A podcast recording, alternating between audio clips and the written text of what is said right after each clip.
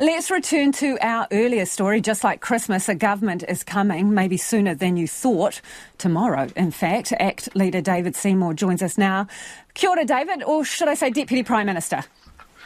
Uh, well, kia ora, uh, Lisa. And um, as far as any, any details about positions or policies, um, that, that will all come out in the agreements being uh, released in the morning. Tell me about your level of satisfaction with the deal. Uh, look, I'm I'm really happy with it. I, I guess I have two two feelings. One is um, I'm very proud of what we've achieved. I think we've got uh, a good team and a good agenda as a government.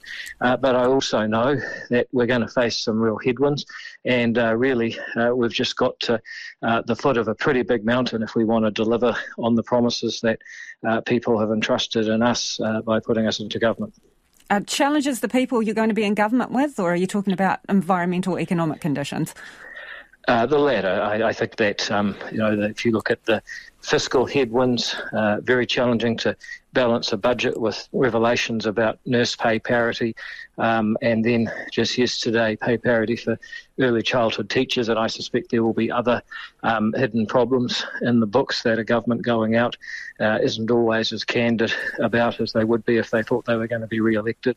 Um, you've got obviously quite a lot of issues around crime and victimisation uh, social cohesion and, and also social services, uh, hospital waiting lists, getting into a GP and getting kids to attend school and learn things, okay. get them up the league tables. I mean, all of that is, is, makes for quite a daunting agenda, but I am, on the other hand, confident that we have a good team and a good agenda to, to tackle it.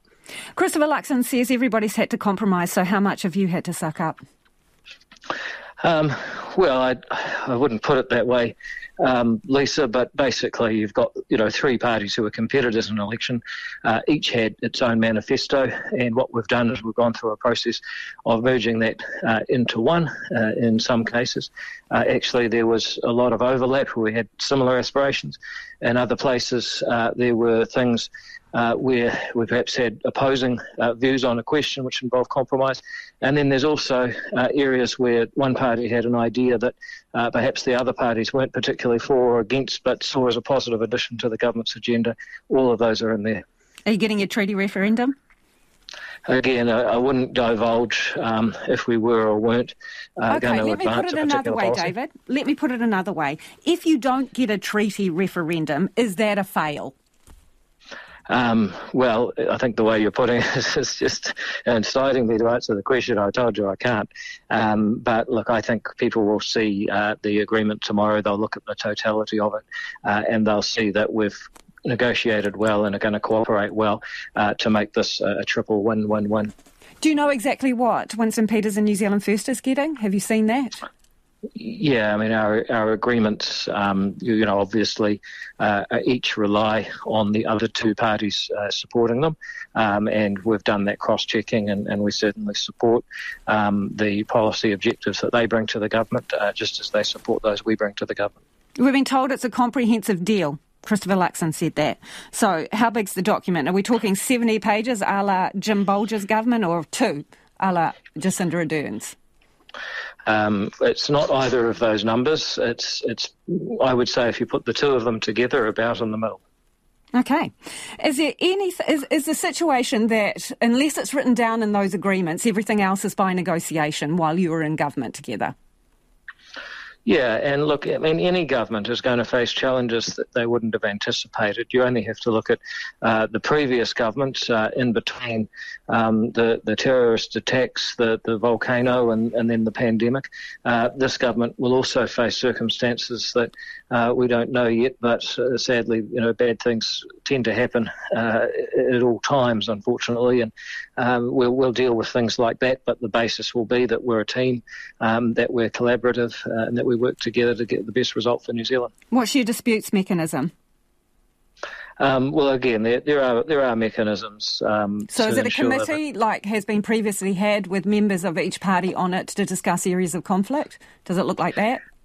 Well, again, I mean that that would be speculation, and uh, I know it's uh, uh, annoying. It's annoying for me too. I'd, I'd, much rather just tell you everything that's in the document, but uh, I can't do that because I've promised, um, as as my colleagues have, that, that we're not going to talk about the details until the morning when it's released. Do you think that uh, ministerial positions should be proportionate to your vote share? Um, well, I, I, certainly think that that is a guiding principle, but you've also got to uh, remember that sometimes, depending on what the numbers are, um, you know, you can't um, cut people in, in, half to make it precisely fit. And in fact, that's, that's something no, not that precisely, sure but will be opposed generally. Generally, generally yes. Generally, yes. Okay, so you also believe in smaller government. So will that be reflected in the size of um, cabinet? Uh, well, again, you know that's to, that's to um, give away details of, of what's agreed, and we've all agreed that we'll release that tomorrow.